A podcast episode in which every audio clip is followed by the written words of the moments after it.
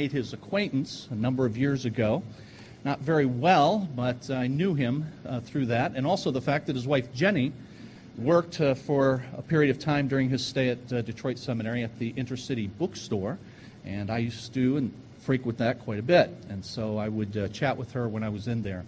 Uh, in the meantime, the Lord has uh, sent them to Zambia over the last year for Jeremy to teach at the Central Africa Bible College, and they've completed that, and now they're back in the States and on the road on deputation, seeking support to go and help a missionary we already support in, in Kenya at a Bible college there, training Kenyan nationals to pastor and to plant churches. So, Brother Jeremy and his family are looking to do that, and uh, he'll be on the road for a number of months now before uh, garnering support and then hopefully heading on to the field.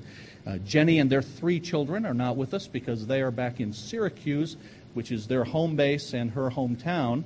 Uh, so they're back there with her family while Jeremy is on, on the road. We spent the better part of four days this past week together.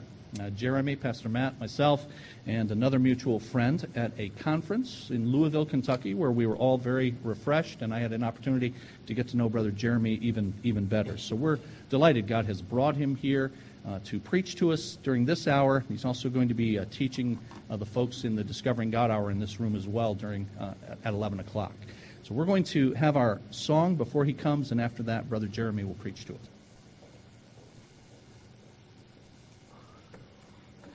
Very uh, happy to be up here today. Uh, it's been a long time coming. I have looked forward to this day for some time. Uh, because of my friendship with uh, Pastor Matt, been uh, uh, certain that eventually this day would come, and I'm glad that God has prep, finally brought it about. June 24th, 2010, Apple released the iPhone 4 with the tagline, This changes everything. Had a special display with really high resolution. Uh, it enabled uh, people to make video calls, video conferencing. Um, but the tagline perhaps was a bit overstated. To, uh, to get married, you still go to a wedding. Not much about the funeral this afternoon will be different uh, because of the iPhone 4. But as we turn to Acts chapter 2, which you find on page uh, 1020 of these uh, handout Bibles, we'll find a message for which that is not an understatement. This message changes everything. Look with me at Acts chapter 2. We're starting in verse 14. Bear with me, we'll take a long passage of Scripture and read all the way to the end of verse 41. Acts 2, verse 14. Peter stood up with the eleven, raised his voice, and addressed the crowd. Fellow Jews and all you who live in Jerusalem, let me explain this to you. Listen carefully to what I say. These people are not drunk as you suppose. It's only nine in the morning.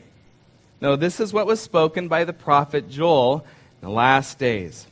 God says, I will pour out my spirit on all people. Your sons and your daughters will prophesy. Your young men will see visions. Your old men will dream dreams. Even on my servants, both men and women, I will pour out my spirit in those days. They will prophesy.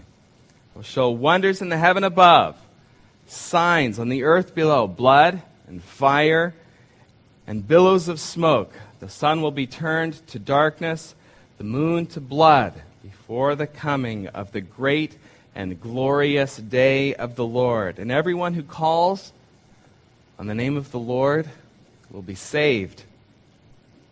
Fellow Israelites, listen to this. Jesus of Nazareth was a man accredited by God to you by miracles, wonders, signs, which God did among you through him, as you yourselves know.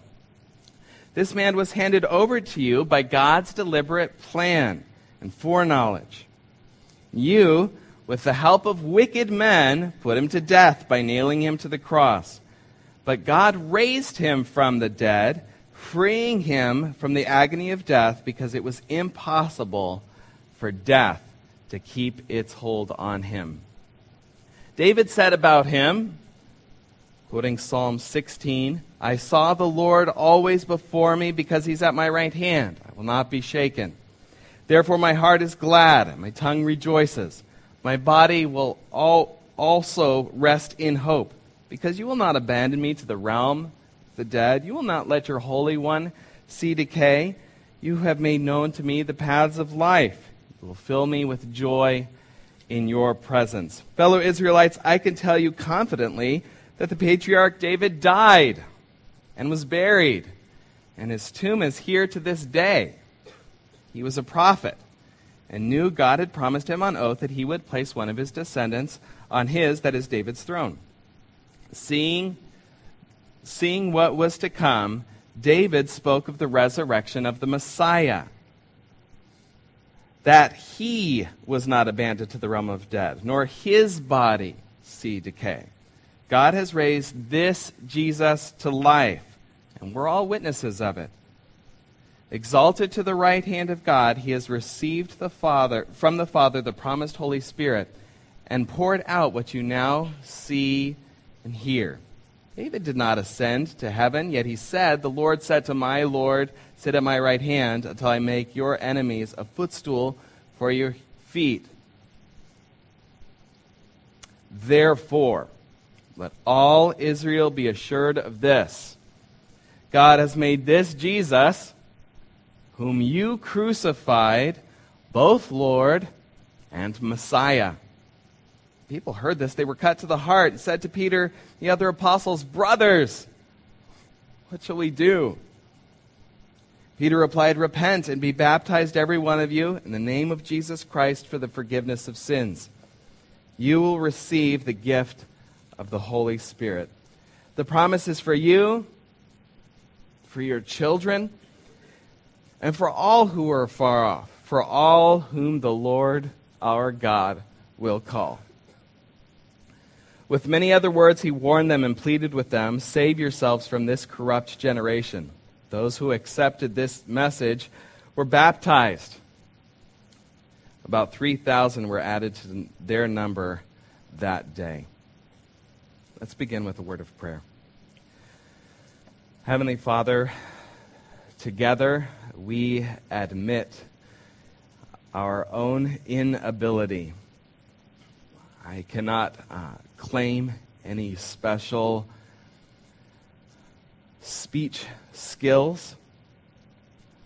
Lord, there are so many things that could distract us, good things, necessary things that could keep us from attending to your word this morning. So, Lord, I pray, I plead with you to help us, change us by this text. Use this sermon from so long ago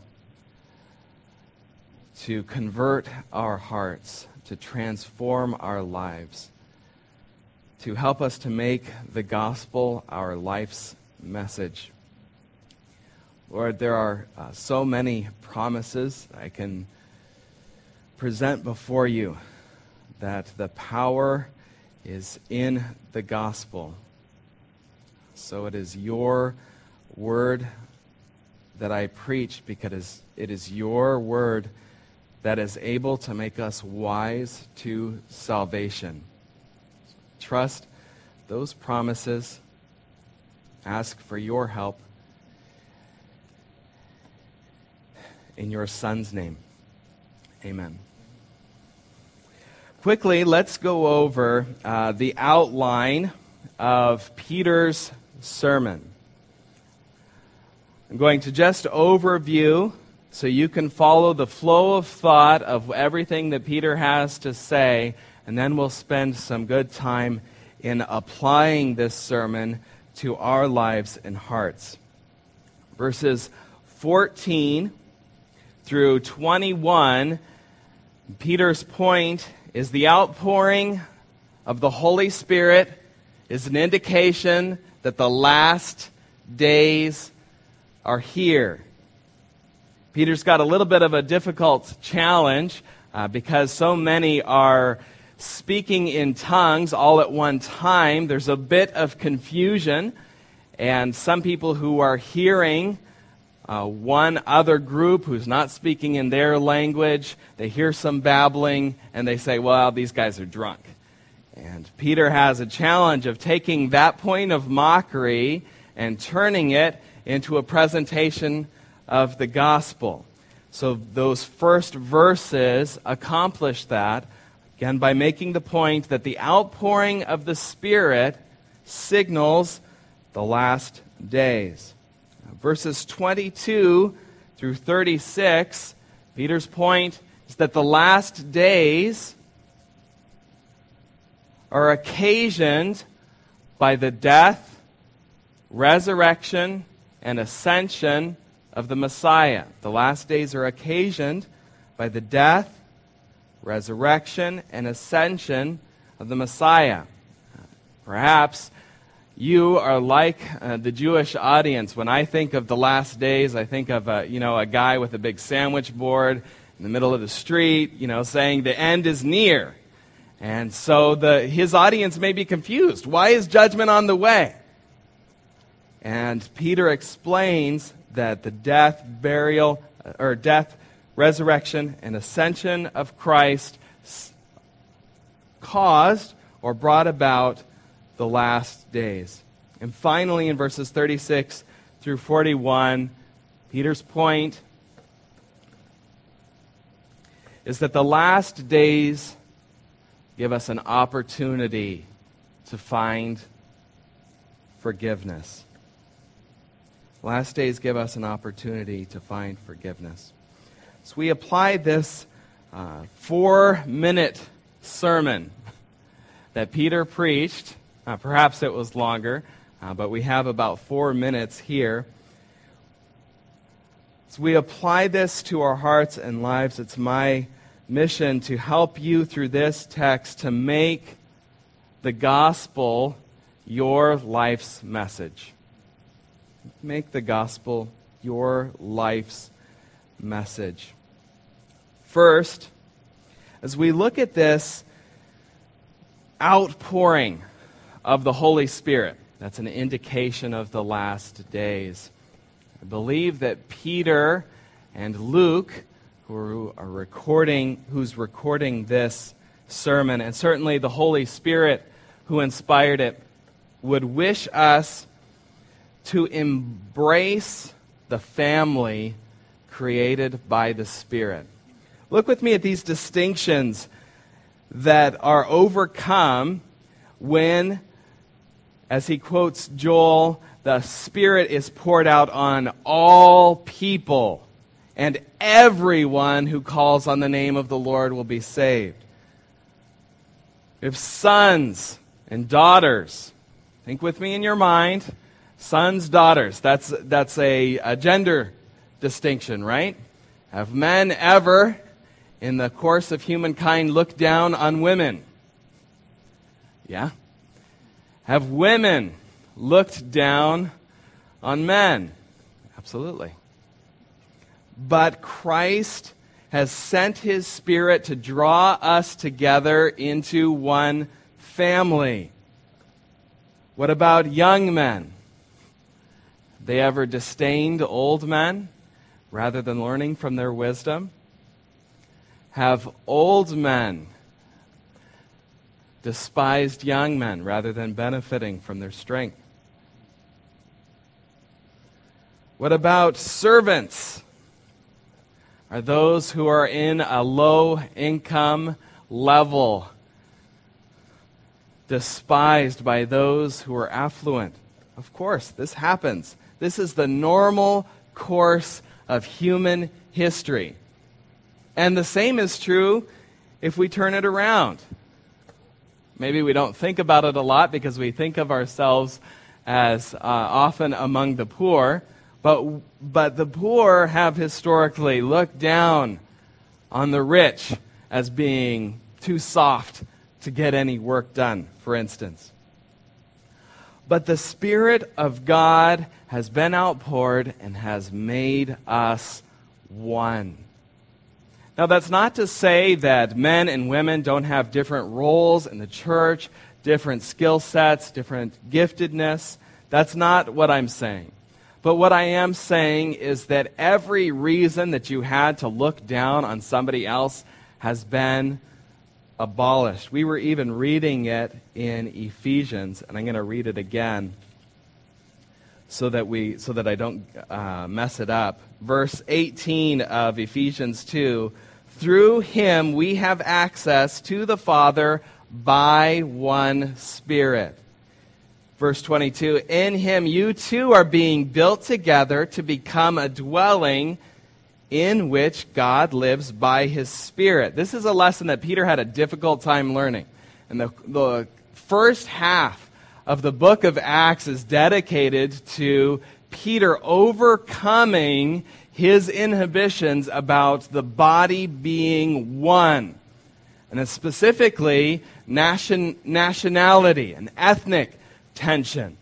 He tended to look down on the Gentiles as unclean, but God by his Spirit, had called them clean, called them into the body, and they are now one. Need to embrace the family that has been created by the Spirit. You know what God intended for us to be? We are in this age an outpost of His great and glorious kingdom. Look at look with me at, at uh, Philippians chapter 1. Look at Philippians chapter 1, verse 27.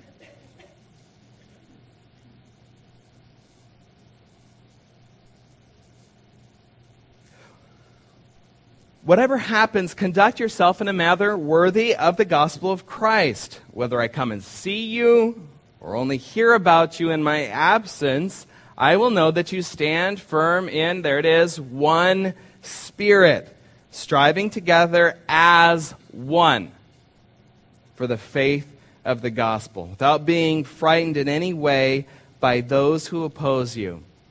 Listen to this. This is a sign to them. That is, this is a sign to your adversaries the enemies of this church, the enemies of the gospel, whether spiritual or human. This is a sign that they will be destroyed, that you will be saved, and that by God.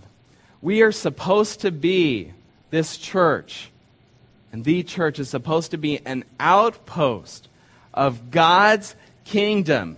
And our unity is a signal to Satan that his days are short. Let's stop messing around with petty squabbles and differences.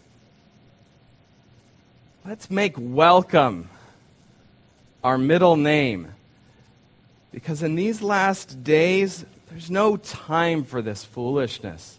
There's only one distinction that matters.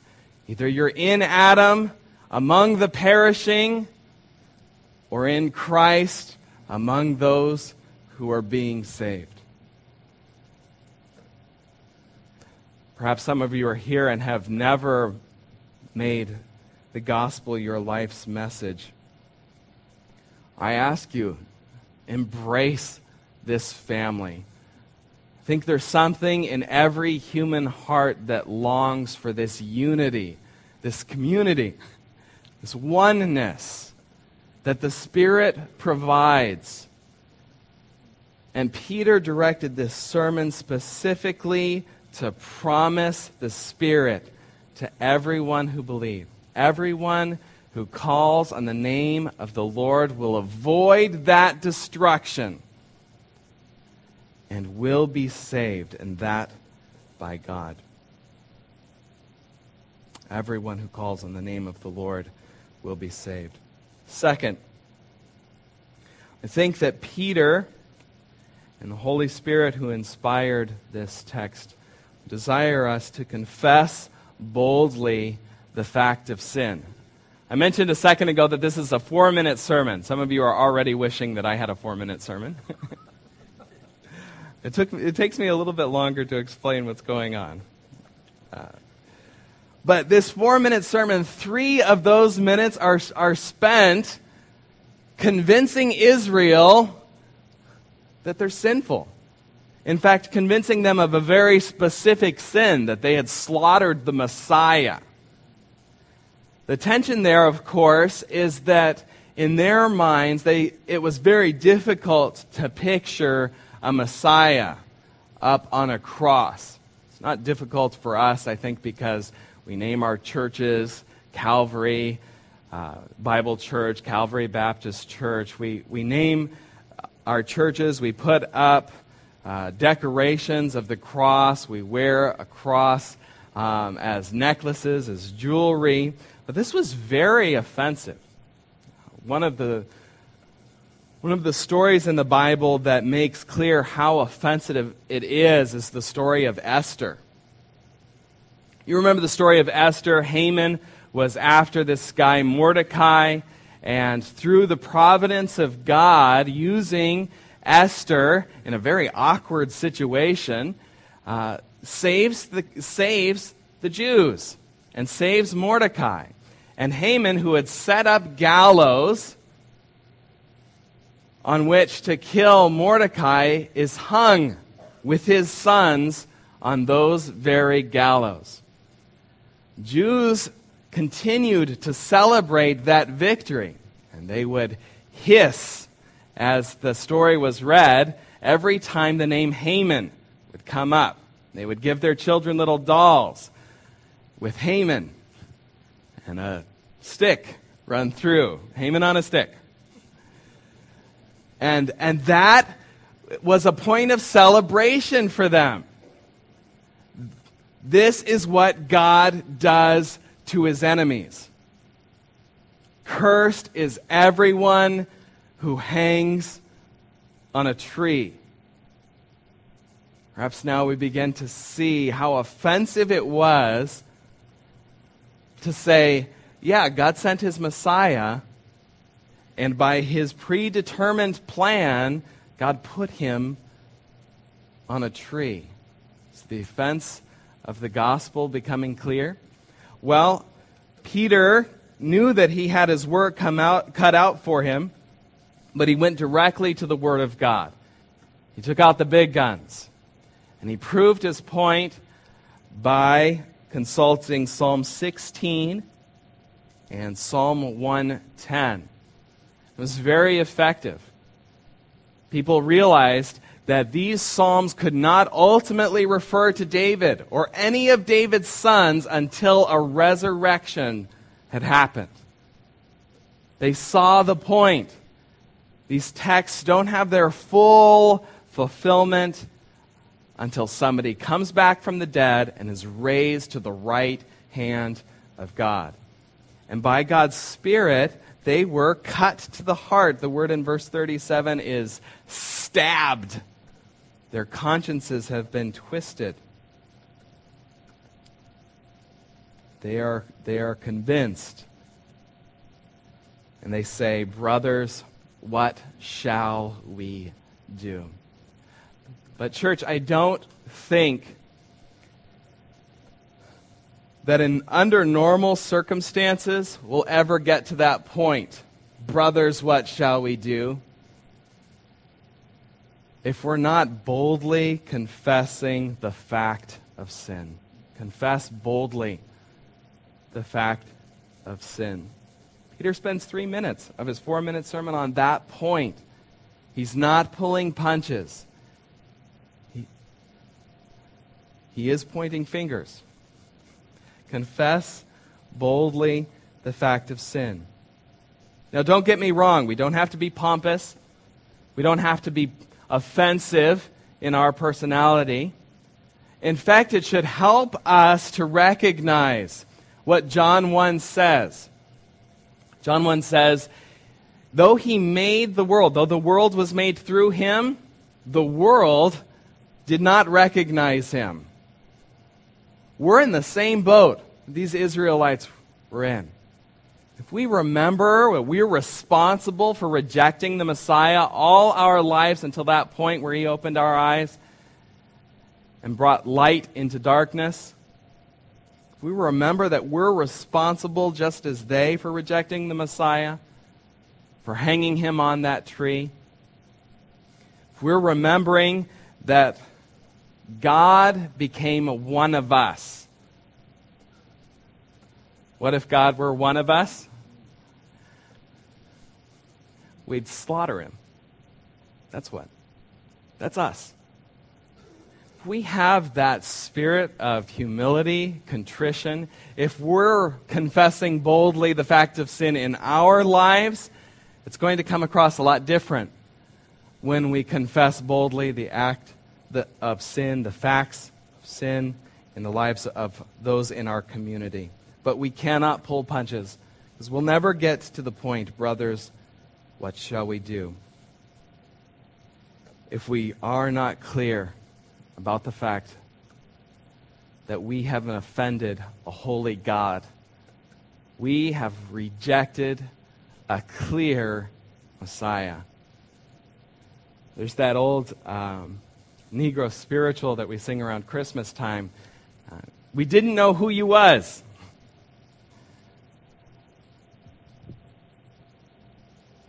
Well, we should have. That's, that's why it says that he was accredited by God in verse 22 to miracles, wonders, and signs. We run a red light, and the police officer pulls us over, and, and we say, Officer, I, I didn't see it. Well, you should have seen it. That's why they made it red. Same point. Jesus was clearly, clearly testified. Yet, though the world was made through him, we refused to acknowledge him. And the community around us is continuing in that. Perhaps you're here and you have never confessed your sin. You have never recognized, if no other sin, than the fact that you have rejected God's Messiah. I call you to admit your sin, to turn, to come to the point where you're willing to say, Brothers, what shall we do? Is it too late to apologize? And the good news is that it's not. It's not too late to apologize. Because we can celebrate forgiveness in the name of Jesus. Verse 30, verses 37 through 41 give us such hope. We can celebrate forgiveness in the name of Jesus. You think of any sin that's been done against you that would match the killing of God's Son? I was thinking this morning that God knows what it's like to lose a child.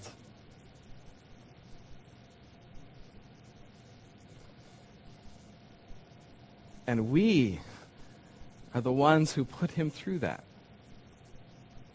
And God freely forgives in the name of Jesus Christ. And come back to that pettiness point. Are you holding on to something and somebody else's that some way that they have offended you? Look, all of us have rejected the Messiah. All of us are responsible for rejecting God's only Son. How can that petty offense get in the way? But it was really wrong. What they did to me was really wrong. Yes, it was.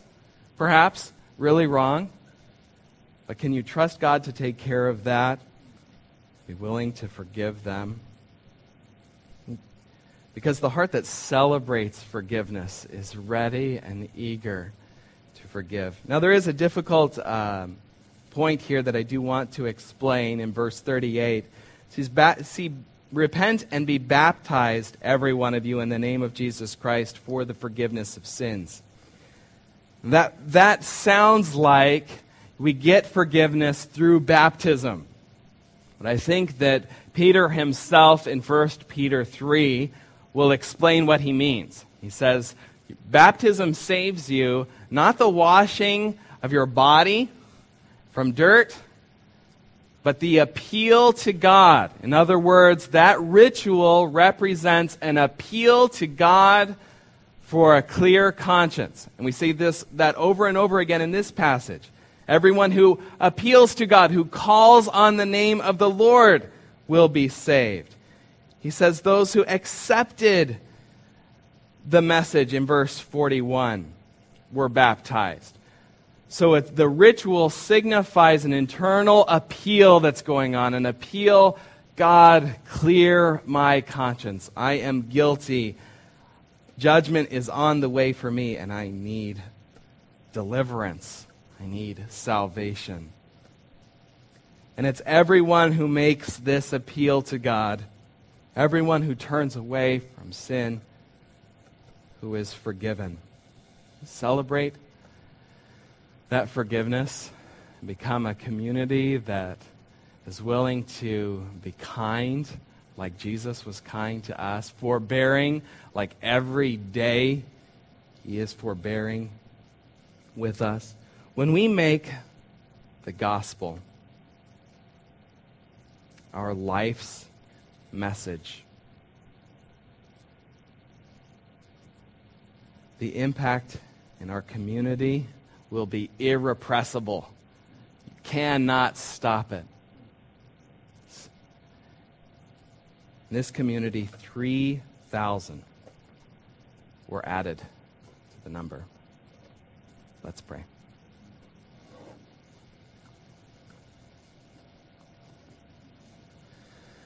Heavenly Father, we are in desperate need of your help to open our eyes to grudges that we are holding, to prejudices that we hold dear but don't even acknowledge, to cowardice in our speech. So many points that count against us, that work against our making the gospel our life's message. Would you come by your Spirit to change us, to make us bold, forgiving, welcoming people of God? And pray this in your Son's name.